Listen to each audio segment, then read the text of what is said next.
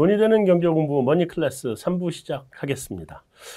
자, 이제 어쨌든 간에 우리 미국 하면은 이빵 얘기를 안 할 수가 없단 말이에요. 우리 안 할 수 없죠. 예. 우리 서학 개미들이 가장 집중돼 있는 게 빵이잖아요. 예, 그죠? 그렇습니다. 그래서 이 빵의 시장주 주도력 이거 신화 이거 이- 여기 한번 쭉 한번 설명을 좀 해주시죠.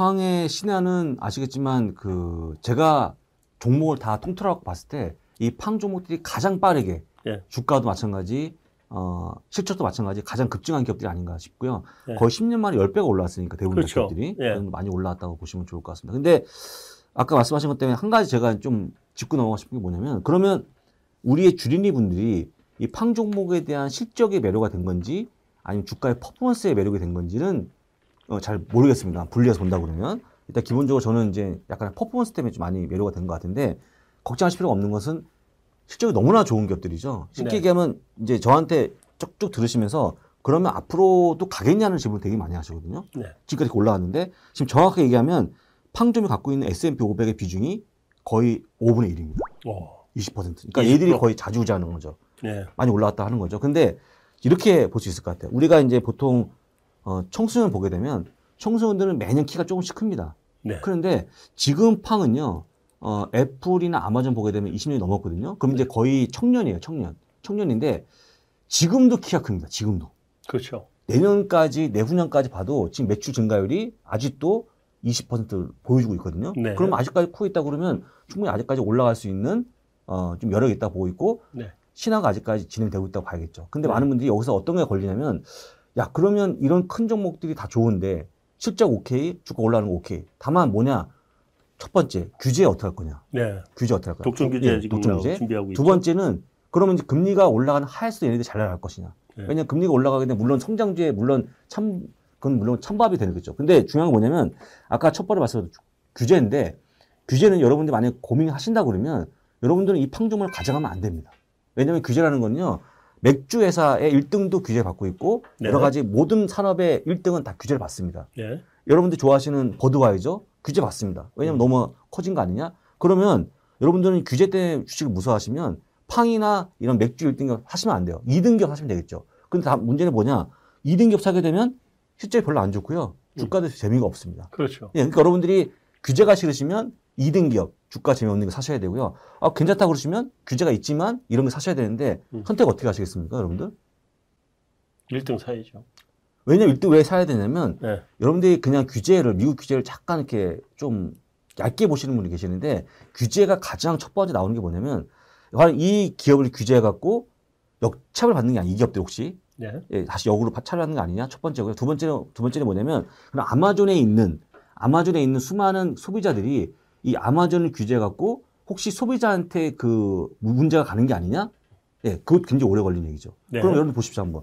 아마존이 지금 규제 받고 있는 게 뭐냐면 야 아마존 너희 자체 상품을 갖다가 앞에 걸지 마.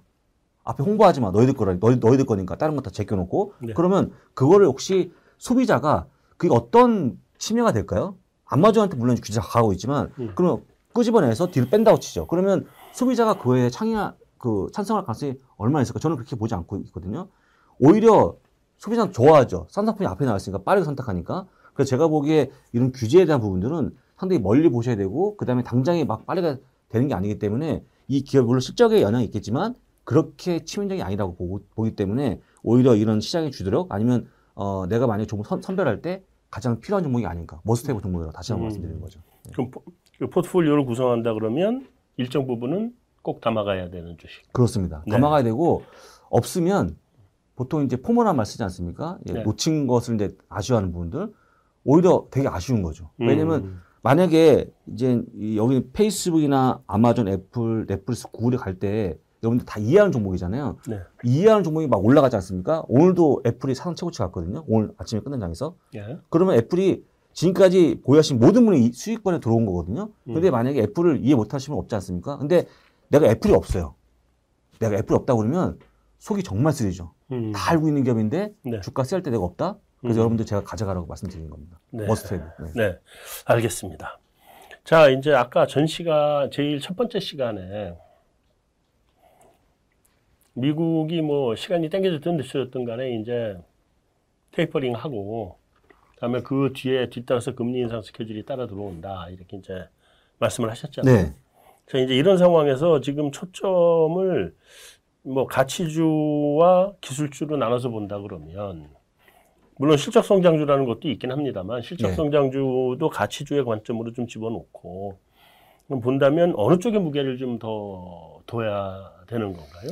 그 가치주에 대해서는 별로 관심이 없습니다. 투자자분들이 주가 네. 재미없을 것 같다는 느낌 때문에. 근데 정확히 얘기해 드리면 가치주라기보다는 저는 금융주를 꼭 가져가자고 강하게 말씀을 드리거든요. 금융주를 최근에 시장의 흐름은 금융주, 소재, 네. 산업재가 거의 주도하고 있거든요. 네. 에너지까지 포함해서. 근데 유독 이런 종목들에 대해서 관심이 별로 없습니다. 많이 네. 보여지 않고 있고. 네. 아까 우리 그 준비하신 내용이 보게 되면 그 이제 서학감이가 살아난 종목에 네. 전 시간에 봤지만 그 종목을 보일 때 에타곤에서 고- 제공하는 건데요. 네. 거기 50개 종목이 보여주고 있는데 50종목 하에서 어떠한 금융주도 안 보입니다. 음. 아무도 보여하지 않고 있어요. 근데 네. 정확히 얘기하면 그럼 재미가 없다? 금융주가 1년 동안에 얼마가 올라왔냐면요. 60% 이상 올라왔습니다. 네. 웰스파고는 두 배 올라갔어요. 네 네. 근데 아까 두 배면 굉장히 뛰어난 거죠. 아까 ASML에 대한 실, 그, 포포, 저기 올라가는 거 똑같은 거거든요. 네. 그러면 솔직히 얘기해서 금융주가 재미없다? 라고 보는 건좀 맑지 않거든요. 네. 그러면 여러분도 아시겠지만, 어, 만약에 금리가 올라간다거나 테이퍼이 나와서 금리 항이 달라지게 되면은 가장 수혜받는 게 금융주입니다. 금융. 그렇죠. 누구도 부인할 수 없죠. 근데 네. 단지 재미가 없다는 이유 때문에 사시지 않는다는 건 뭔가 문제가 있는 것 같고요. 네. 오히려 만약에 이런 부분이 나온다 그러면 내가 포트폴리오를 재편할 때 반드시 금융주를 갖고 가거나 아니면 금융주의 비중을 높이는 게 음. 어떤 대응할 수 있는 능력이 생기는 거기 때문에 네. 이거 뭐 당연히 너무나 당연한 거 가치주 혹은 금융주 가져가는 건 너무 당연하다라고 말씀드리는 거죠. 음. 가치주하고 금융주를 네. 이제 담아야 될 때다. 네, 맞습니다. 네. 자, 이게 요즘 그 말씀들은 다 많이 많이들 하시더라고요. 그 근데 미국의 금융주하고 소재주, 산업재 이런 쪽은 잘 가는데 우리나라는 영 못 가요. 참. 아, 국내요? 네, 미국으로 넘어가야 될 모양인 것 같아요. 아무리 봐도. 네, 그렇죠. 근데 네.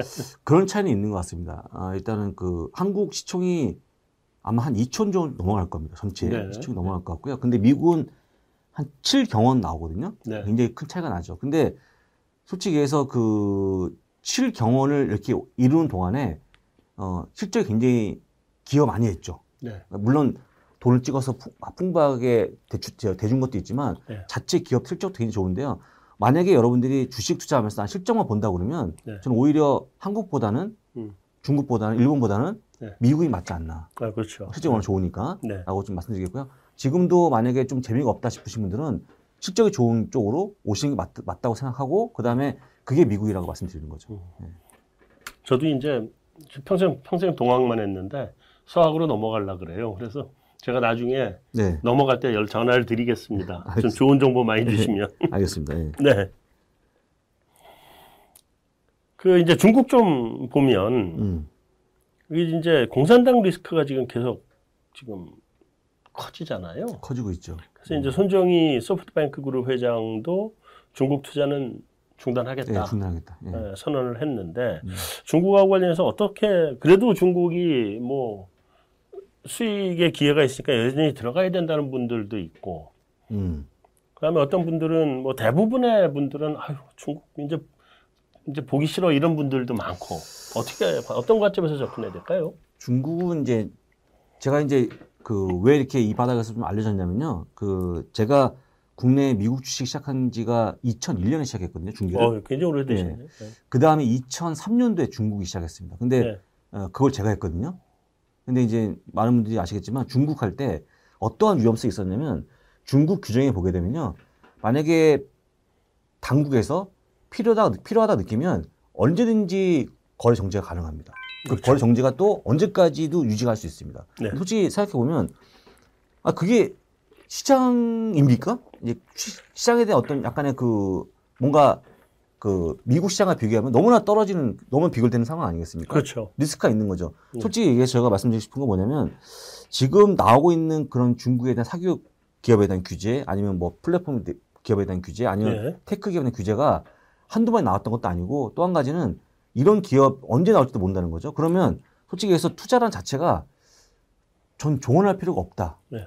왜냐면 첫 번째 이런 리스크가 먼저 해소가 된 다음에 그 다음에 기본적인 기업에 대한 내용을 봐야 되는데 이미 기업의 투자가 불가능할 정도의 규제가 언제든지 나올 수 있는 상황인데 네. 이게 조언이 필요하다고 생각할까? 저는 그렇게 보지 않고 있고요. 네. 그 다음에 그러면 이제 왜 많은 분들이 중국을 얘기하냐면 솔직히 가깝죠.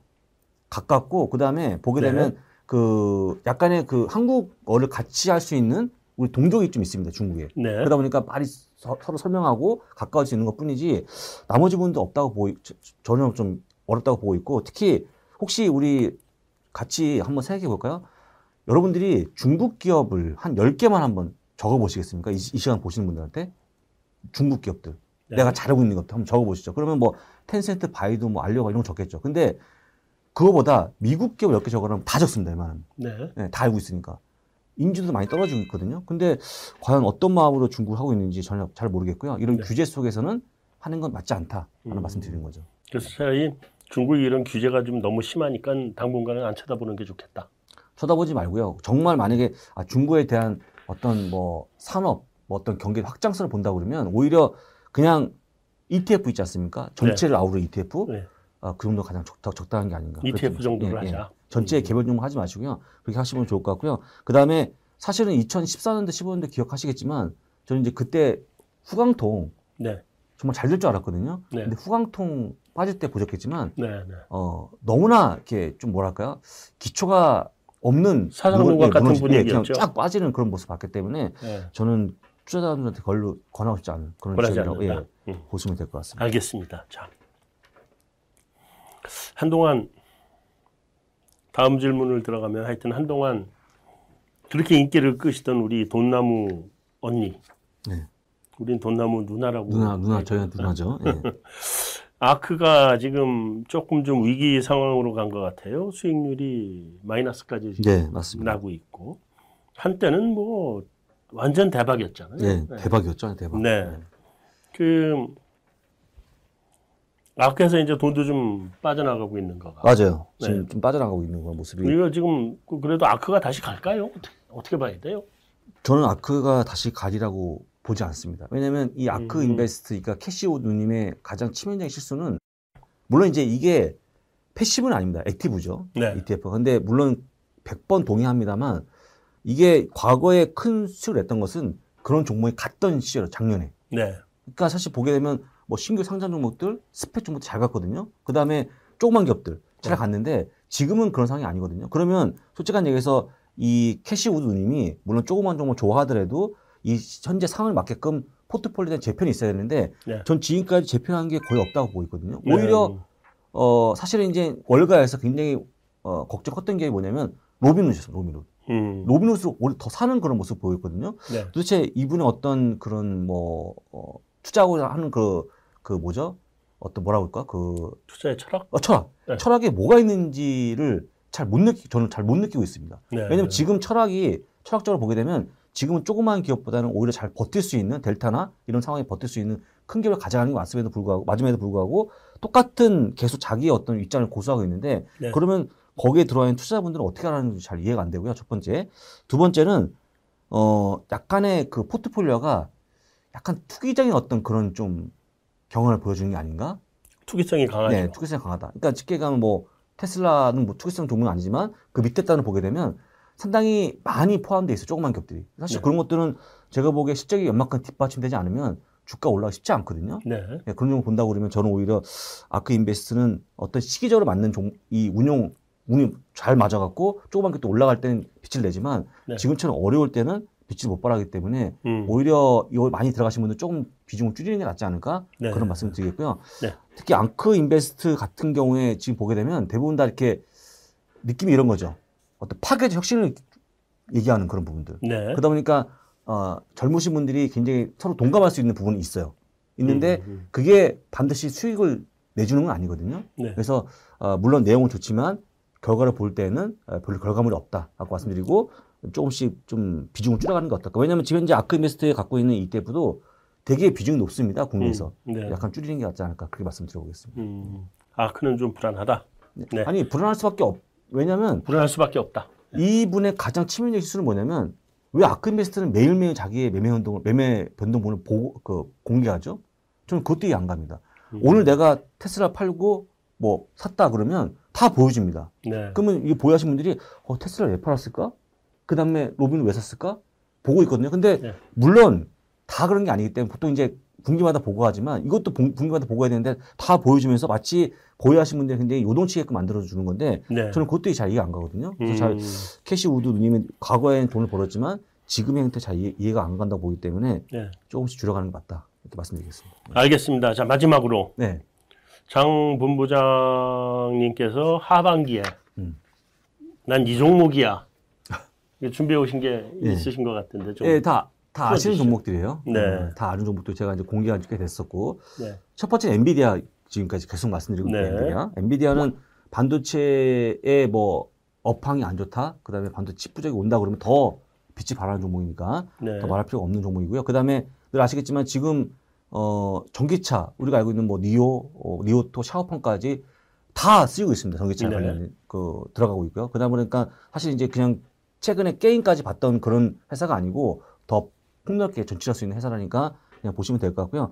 그 다음에 두 번째는 엔비디아 첫 번째, 두 번째는 제가 이제 얼마 전에 얘기한 건데 EPAM이라는 기업이 있어요. EPAM. EPAM이요? EPAM입니다. 심볼이 EPAM. EPAM. 그건 제가 음. 워낙 어, 한, 한 3개월 됐나요? 말씀을 드리고 있는데 그건 이제 우리 그, 그 어, 어떤 기업에 IT 컨설팅 하는 기업이에요. IT 쪽으로 우리 기업에 뭐가 필요한지를 아, 한 다음에 네. 그걸 설치해 주는 기업이죠. 그런데 사실은 이게 왜 그, 그 많은 분들이 관심 가졌냐면 작년에 코로나 터지자마자 네. 보통 기업들이 어, 밖에 못 나가다 보니까 어, 요번에 이참에 IT를 한번 개선해 보자. 음, 그런 움직임이 나왔고 그때 가장 많이 움직였던 게 바로 이 기업이거든요. 네. 쉽게 얘기하면 포춘 500대 기업에 이 기업이 그 가서 진출한 기업들이 보통 80% 이상 됩니다. 음, 다 계약이 돼 있는 거예요. 네. 그러니까 그만큼 굴지의 기업들의 네. 도와주 IT를 도와주고 있는 기업이라고 보시면 좋기 때문에 이런 것들 가져가면 좋을 것 같고 나머지 아까 그런 아, 저한테 이런 질문 하시는 이런 이런 질문 하시는 거죠. 그럼 팡이나 금융이 어떻게 하는 그거는 must 해보고 그 무조건 네, must 해보고 포트폴리오 반드시 가져갈 종목이고 예. 이 종목들은 만약에 내가 딱 하나만 찍는다 뭐 두 개만 찍는다 그러면 그때 이제 보통 얘기하는 종목 이런, 이런 거거든요. 네. 그래서 일단 첫 번째는 엔비디아, 두 번째 EPAM까지 가져가신다 그러면 뭐 제가 보기에 올해 하반기나 내년까지는 예, 순위는 문제가 없을 것 같다라는 말씀 드리겠고요. 네. 여기 만약에 조금 불안하신 분들은 여기다가 S&P 500을 아우르는 스파이 ETF가 있습니다. SPY. 네. 그것까지 가져가시면 거의 끝난다. SPY까지. 예, 예. 음, 그렇게 한번 가져가시면, 가져가시면 좋을 것 같습니다. 그러면 이제 말씀하신 것처럼 빵 다음에 금융 금융주, 네. 금융주나 금융주 ETF 네. 하고 그 추가로 엔비디아, 네. EPAM 네. 그리고 SPY. 네, 그것까지 가시면 끝납니다. 아 여기까지로. 예. 근데 여러분들이 사실 이제 제일 못하는 게 포트폴리오 구성이기 때문에 네. 예, 이렇게 얘기하면 아마 제가 제 경험상 보게 되면 엔비디아에 다 들어가시거든요. 네.